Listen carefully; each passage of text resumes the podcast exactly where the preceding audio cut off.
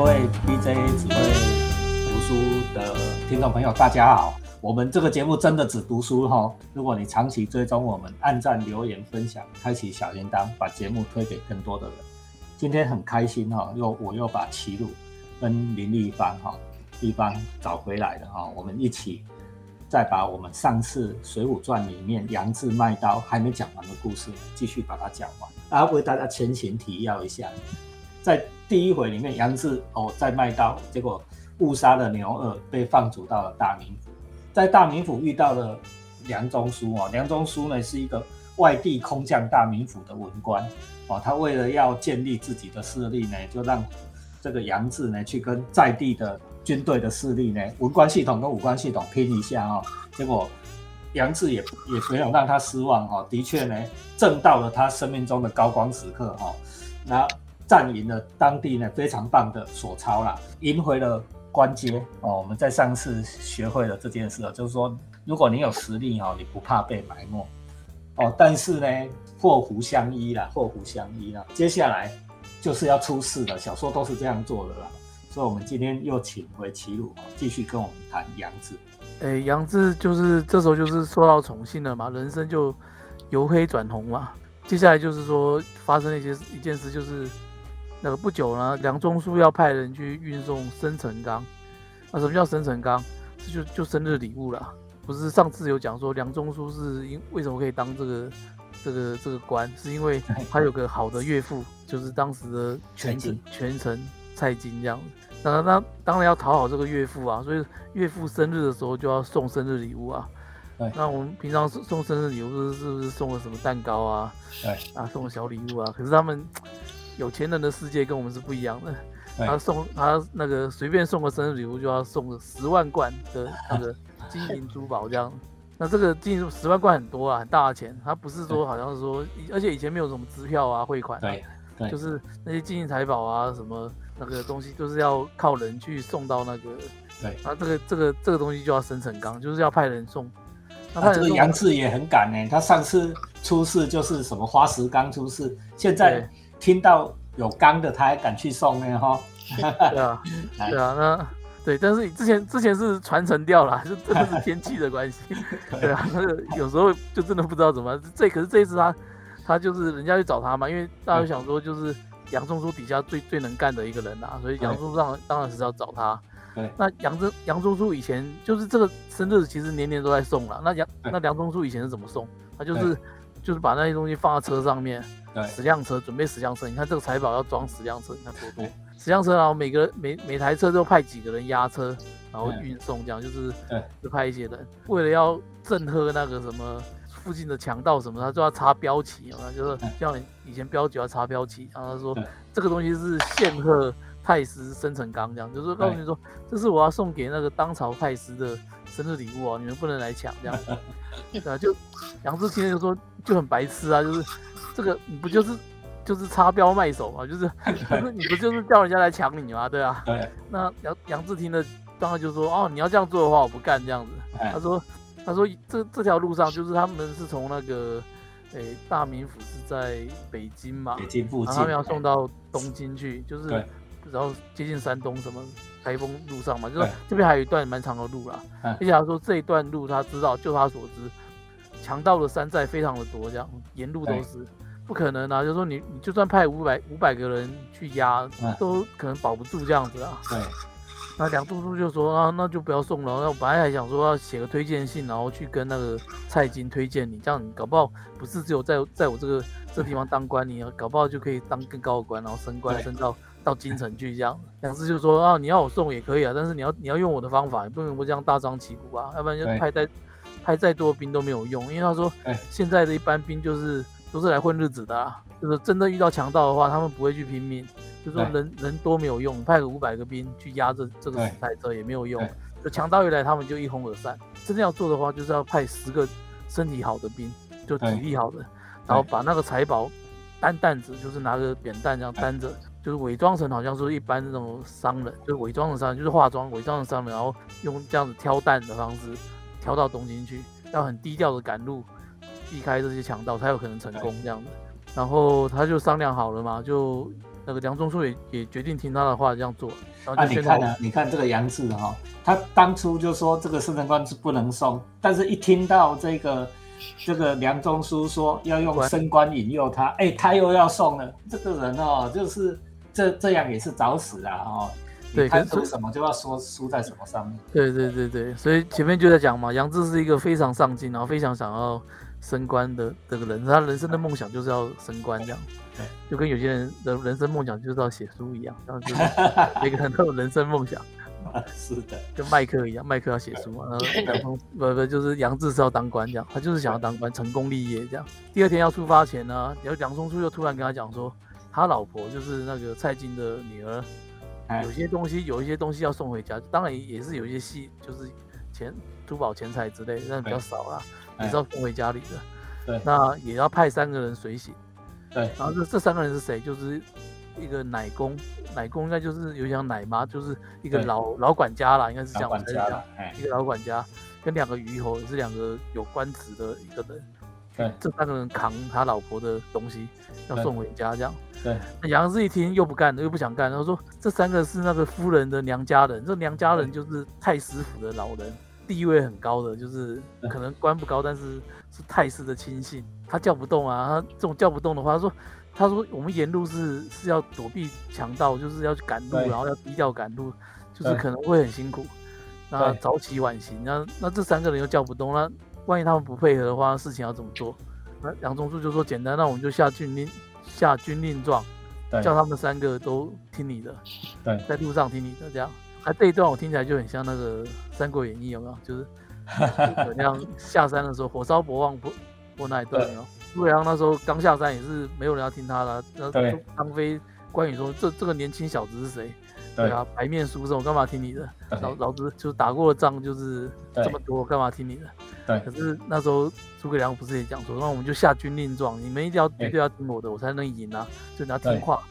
这样子，那好在这些关羽、张飞也是真的都听刘备的话，所以他们就漂亮的打了一场胜仗嘛，火烧博望坡啊，怎么几千兵，然后烧了不知道多少人这样。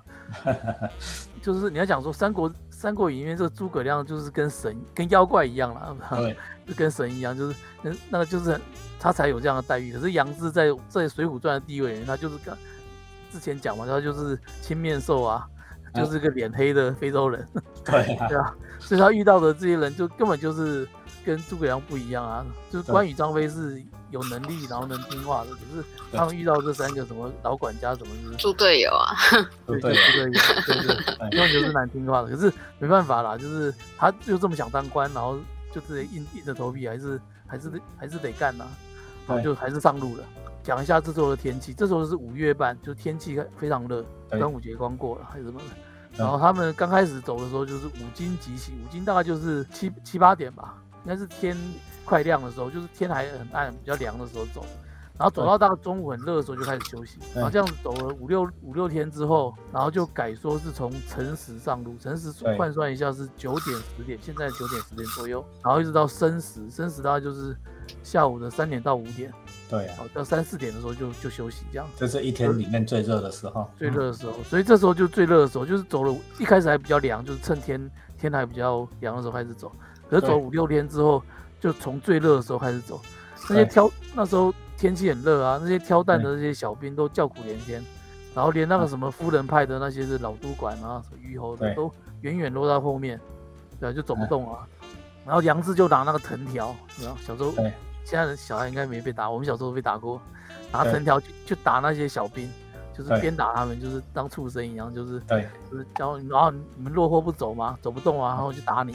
结果那些鱼猴也走得比较慢，可是羊这鱼猴不前面讲嘛，就是他不是管不动的，管不动不能打啊。但是他也是骂他，就是说你们这些人就就叫你们早点走，走快一点啊，这路上很危险什么，就会跟他啰嗦一堆。鱼猴就跟他讲说啊，天气真的太热啊，你啊就说你之前五斤走，到啊到中午很热的时候就休息，这样子还比较好走。你现在从九点走到下午四五点，真的天气真的太热，受不了。然后杨志就跟他们解释，很生气的跟他们解释说，之前我们刚出来的时候为什么要走这样走，是因为在那时候刚离开那个大名府，那时候治安比较好，还在还在那个县城附近，对就，治安比较好，所以那时候就是天还没亮，五金天刚亮的时候开始走，还可以走，还可以走。对，可是接下来路他知道嘛，沿路都是强盗啊。假如说你天黑上路的话，很更容易遇到来打劫的强盗，就至少在光天化日之下还比较不容易有危险嘛。对啊，他就是说，所以说现在天气热，但是没办法，因为我们要躲强盗，强盗在大白天比较少对出没。可是天气真的太热，大家都受不了。阿兵哥啊什么之类都跟那个老督管在抱怨说，杨氏动不动就拿藤条打他们，不近人情这样子啊，什么就抱怨一堆啊。所以最后这样走了赶路走了十几天之后，对呀、这每个人一段我我打岔一下啊，大家读到这里应该会发现，这个《三国演义》张飞，张飞到最后也是打小兵出事的。嗯我记得那一段他好像说鞭打士卒，取货之有啦。你对你下面的人不好，你对下面的人不好，你还把他留在身边用，这就是你出事的开始。你可以对他们很不好，你可以鞭打他，但是你一定要让他远离你。那你如果要把他留在身边用，你就不能鞭打他，要记住，大家一定要学会这个很重要的教训。对杨志哈，齐鲁在以以前的集数就说过哈，这个作品之间呢都是互相启发、互相援引，或者是互相在同一个脉络里面写的啊。就是说，像艾特普讲的那个与使者协商啊，你看这里又玩了一次，前面已经玩了一次《三国演义》跟《水浒》啊互相对照，这里又玩了一次哦，张飞跟杨志互相对照哦，对不对？让大家知道说文艺作品之间常常这样做。那其实走了这样十几年之后，就是所有的人都讨厌他，都非常痛恨他。那这时候走了十几年之后呢，走到了一个路越越走越偏僻，然后走到一个山里面了。突然一群这这些人就看到说前面有个小树林，然后那时候太阳正大，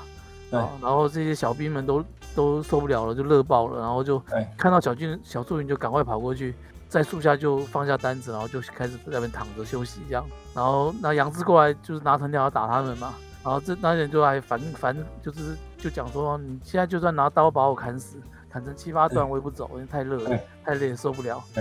那杨志就拿藤条打，然后打了这个之后痛嘛，痛就跳起来受不了。然后他就打另外躺下的，然后他把藤条转到转去打别人的时候，对，这个刚被打完的又躺下去休息，就是这十个人就是让他轮流打，然后像在打地鼠一样。对对，但是没有没有人敢，没有人肯动，因为太热太太受不了，太累了。对啊，最后那个夫人派的那个老督管嘛，终于慢慢走过来了。走过来之后，他就看杨志这样打人，他他就好人嘛，替大家跟杨志求情，对。说现在天气这么热，日正当中，你就让他们休息到中午过了之后再走，有什么关系？杨志就说你不知道，这个地方叫黄泥冈，平常就是一个强盗会出来的地方，长梦强盗出没的据点，不是一个可以轻松休息的地方，这地方不能停。那老主管被他这样讲的话，那嗯知道说啊，那那那你就你就赶他们先走吧，但是我还是要休息一下再走。对显然就是不，就是根本不认同他了。那杨志就就说好吧，反正那个老主管也没没话说了嘛，他就、嗯他说他就说你们谁不走就先赐我二十棍，那大家就听了就鼓噪起来，然后就就这边讲就是就也是要顶嘴啦，就是说就是说我们挑几十斤上百斤的这个担子啊，跟你空手不一样，你拿个拿根藤藤条在那边后面鞭打我们空手啊，我们是担着担子的很热，你就是根本就是不把我们当人看。对然后也不体恤我们。他说，就算是那个梁中书留守相公梁中书，就算梁中书亲自来监押，他也会听我们抱怨几句。对对啊，就不像你这样不近人情这样，大家在骂他。那杨志也很生气啊，就朝那个顶嘴的小兵这样子就乱打，劈头乱打。那打到这个就是太过分了，那个那个那个老督管看不下去了，就就还是说就说杨提辖，就是你住手这样子。嗯，他就说啊，我在东京啊太师府当奶工的时候，见过的军官成千上万啊，嗯就是谁不对我低声下气，都很客气这样。你只是一个受刑人，受刑人是我讲的啦，就是你你你之前是犯过案子的嘛，来这边对。充军的嘛，是我我们家主人可怜你，拉拔你，然后让你当一个嗯。提辖的一个官这样子。他说提辖是对他来说只不过是一个芥菜子、油麻菜子嘛，对这么小的一个一个小的可怜的一个官职，可嗯是你做事情官威大到这样子。他说你就听我听我劝一下，他说嗯。就算是不不看在我是那个那个丞相府里面的这个督管这个老老嗯。管家，就算是就算我只是一个平常乡间的这个老人家，你也嗯要听我讲几句话。你这样打他们是想怎么样？这样对啊？那杨志还是不听，他就说嗯他就跟督管讲道理，他说。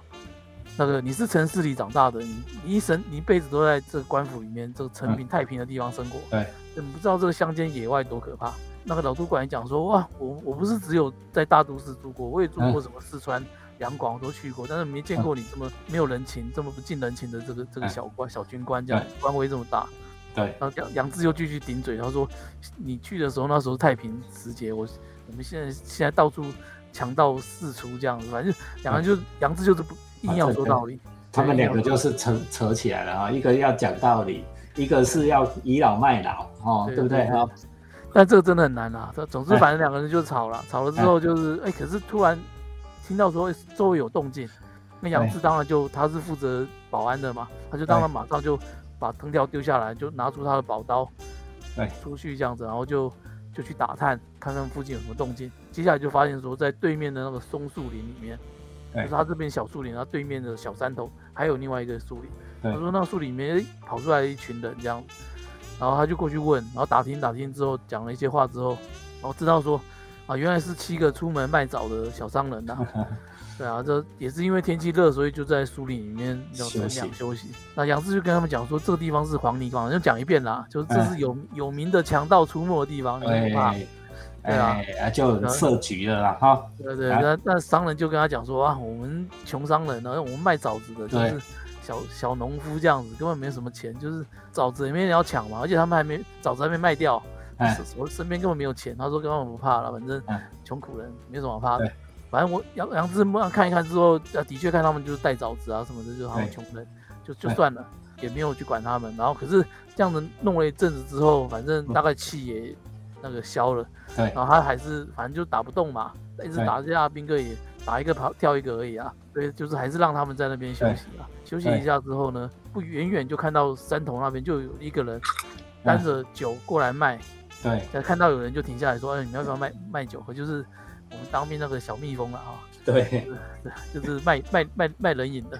就卖很饮的，卖 酒的，没错啊。我们钓鱼也有呢。今年在屏东海洋文学，我写了我们钓鱼的故事。我们不是都在那个大鹏湾钓鱼嘛？哈，我沿着大鹏湾钓鱼，你知道我们也有一种小蜜蜂哎，有人撑着那个四法的那个竹筏。那个塑胶塑胶法在上面，他就喊呢，威士忌泡面，对不对？哎，就也有那种小蜜蜂呢，好，对，有钱赚都是有有人的，是 啊，对，在荒郊野外，在在困难的地方，也有人都会都会有小蜜蜂。好，然后这个小蜜蜂就就飞过来了，然后他先去找那个那个卖枣子，先经过卖枣子那边嘛，那卖枣的人就跟他们买酒来喝，一看这些小兵没看到说，哦，有有小蜜蜂，有凉饮。有酒，呃，而且他们看那个七个商人呢，喝了之后好像没事，对不对？因为要中毒或或干嘛的，就是那那个那些人会先中毒嘛，对，所以就是看一下好像是安全的，所以就放心了，就让大家去买酒，杨志就不然后他自己也喝下去了，他自己也喝一些这样，结果呢，这个酒里面就是真的有药，被人家下药下蒙汗药，然后杨志这些人一下子之后就倒在地上，就手脚发麻，就动弹不得这样子。啊，但但是还眼睛还有意思，就还看眼睛还看得到，啊，就眼睁睁的看着这个他们的那个实实弹的这个财宝就被这七个商人给给担走了，这样。那这七个人就是日后讲的那个什么晁盖他们的那七星聚七星小聚。那总之反正杨志就被坑了啦，对啊，就是中中迷药，然后被坑了，然后他一身武功没用上，因为人家选他就是他很厉害，他的确也很厉害，可是根本不是中不是在武功比输人，是中了人家迷药。哎呀，江湖行走啊，你说不要自恃着武功很高啊！对对对，人家动脑子的真厉害了。他老毛病又来了，就是觉得说啊，他他这个任务失败，他就不好意思回去了。对对啊，他就说他这已经是他人生的第二次失败了，就是他已经失败过一次了，好不容易卷卷土重来，但是没想到又再失败，然后这个失败对他打击更大。对对啊，人生要有第二次已经不容易，就。但没想到又再失败一次，然后他就觉得说他自杀，他就在那个悬崖边就想着说，他先把他他先把那些人骂一顿，就说都是你们你害我了，你们害我就不是跟你们讲说这些很危险不能留啊。然后骂一骂之后，他就觉得说啊算了，我人生无望了，就是跳崖好了。但真的人要死没有那么容易啊，他真的要跳下去的那一步，还有他也是就是脚没有真的踏出去，那个求生欲还是。还是回来了，他后来就讲说啊，算了算了算了，就算了啦，这条路就没有了。他就他就拿了刀子，然后骂几句，然后就就跑了。那杨志中的毒比较浅，他先跑了。其他人酒喝的比较开心，喝比较多，就是麻很久，麻到傍晚才醒来。醒来之后，他们就联合起来，哎，因为杨志对他们也很差，对他们也不喜欢杨志。对，对啊，所以他就说这个事情呢，我们就他们就串串供，就说把这个罪都推到杨志，就是说就说杨志勾结强盗，然后把把那个下麻药把大家都麻倒，然后抢钱跑了。要是我，我是杨志的话。失败第二次啊，这没话说，你中了人家的计。你有时候功夫越厉害的人越容易中计，就是像杨志这样子的，人家知道你在小心什么，就能在那里设设圈套了。你越不想中计，就越会中计。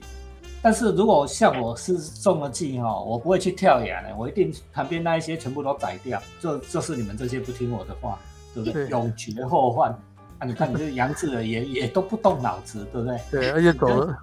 对，应该先下手的哈，要不然先下手嘛，就说是这些人勾结强盗这样子。啊，说起来，杨志这个人也是有善，也是善良的。老实讲是善良，他没有顺手把那些老督管啊、什么余火什么都干掉，所以他骂一骂就走了。那走了之后，反正其实故事大概就讲到这边，因为他后来其实后来就是也是经过一些事情之后，就跑去二龙山落草了，就是遇到鲁智深啊，两个人一起去抢了二龙山。两个人就变成大寨主、二寨主这样。啊，二龙山又后来又并在水浒，就是梁山到水浒里面。对对对对，故事大概就是这样子。对，但是他的等于说他的出生故事大概就讲到这边。这一段故事哈，我是觉得说杨志跟老都管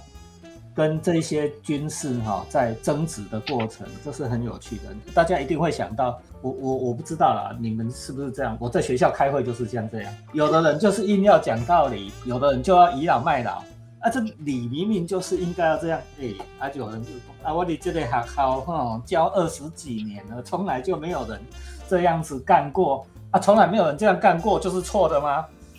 你会不会一辈子都是干这个错的事情？讲道理的人就会这样跟他讲，啊，这这两这两种人是瞧不来的啦，哈，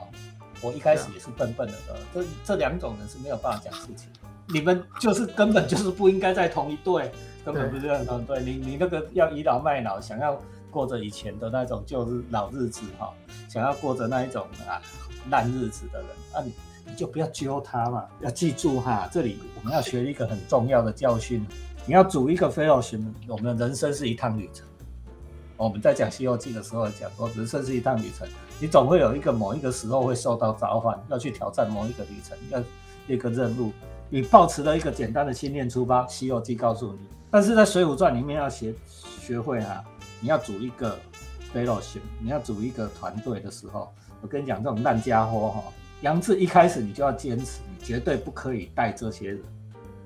往前走的时候，不要带这些人，让他们就就在那边烂就好了。到最后你带的这些人一定搞垮这一顿，这是我从这一段故事里面学到了一个很深的启示。我自己看是，我倒是不不这么坚持失败的检讨了，就应该说，我还是想说，就是从命运运命运来看呢，就是说他就是一个很衰的人，他不管做什么事，就是会遇到很多很很糟糕的状况。像这个状况就是，其实你说他刚刚讲说领导难统一嘛，就是他他根本就不应该搞这些老板亲信，把他加入这些，就是就应该就会开始要拒绝，甚至甚至我觉得就是他甚至这个案子就不要接，因为他这个就是个烂缺，就是。注定会失败的的工作啊，那可是他又哎当官要求表现啊，所以说有时候又又觉得说啊，这就是好像就是他的他的个性，然后他的他的梦想，然后招致他的失败这样啊。杨志有时候反而比较像是我们一般人，他常常犯很多的错误啊，很多的缺缺陷这样。他在逆境的时候，其实也不太肯面对失败；然后在顺境的时候，其实有时候会得意忘形。你看他打小兵。他有的，人家说他官威很大，啊，看他其实也不太体下人这样子，所以说对人有时候会得意忘形，会会会把自己想的太那个。前面的故事可以检讨他的很多的失败的理由啊，就是啊怎么样怎样，就是可能会好一点。可是其实我觉得说，有时候看故事我想到的反正是说百感交集，就是人生 人生很难啊，对吧？就是这样。立方，你记不记得我们以前在上课的时候，我问过一个问题啊？人生哈，如果你要成功，有三种要素。要么你要有天赋，要么你要努力，是；要么你要运气好，这三个对不对哈？是。你听过人家成功不是这样讲吗？对。啊，如果你只能选一种，你要选什么？我上课都会这样问学生的哈。运气好，运气好。有的人，我跟你讲，有的人会选天赋，哦，我天赋很好，像 Michael Jordan 一样，天赋很好，对不对？对有的人说我要能够，我要努力，对不对？哈，对，都比不过运气好。我我还记得那时候老师有一句话让我印象很深，你就是有讲到说，有些人他运气好，那运气好之外，就是他三个都有，在座我们各位，在座你各位，在座我们各位，对 大多数人都不是如此，我们能靠的大概就是努力啦。我就是我到现在都还记得你有讲这句话。啊，其实最重要是运气好，哎啦，对啦，对就是很那个，啊，但是运气是这个求不来，对那是我们求不来的。杨志就是运气不好的人。哎，抽卡抽不到这件事，运气不好这件事，说不定是人生最终极的悲哀。什么是有些东西就是你可以控制的，但是命你这种东西，命运你天生没有天赋，有缺陷，还可以努力，还可以克服。你很努力了，都不成功，那你加一点运气，对不对？但是你没有运气不好，就真的什么都没有没。那个是那个是你努力或是怎样都没有办法，很难很难去影响或是得到的，人就是这么无奈，随机性随机性。随机性很大，对不对？啊，讲到这里又要讲三体了，对不对？哦，那个以后再说了啦，好不好？我们今天总算把杨志加入水浒以前哈、这个人的由来身世哈、交代做了一番交代，然后也给了我们非常多的启示。第一个启示，哎，杨志在插标，就在他插草卖刀，杨志在卖刀的时候，你可以看到一个人可以不幸运到什么，衰到什么地方，还被什么样的人欺负。第二个，他好不容易，哎，每一个人都可以发配到大名府，每一个人都有机会由黑翻红。祸福总是相依哦，你红了以后，人家就会交给你一些哦，你没有办法控制的专案 project。就像杨志最后这一集在讲的说，他去送生辰纲，这最后就出事了。出事出在哪里？哎，有有很多失败的因素，大家都在这一集里面听到了。那我们最后有一个结语，就说人生 运气还是很重要，对不对？哈、对啊，运气杨志真的是有本事的人，可是也是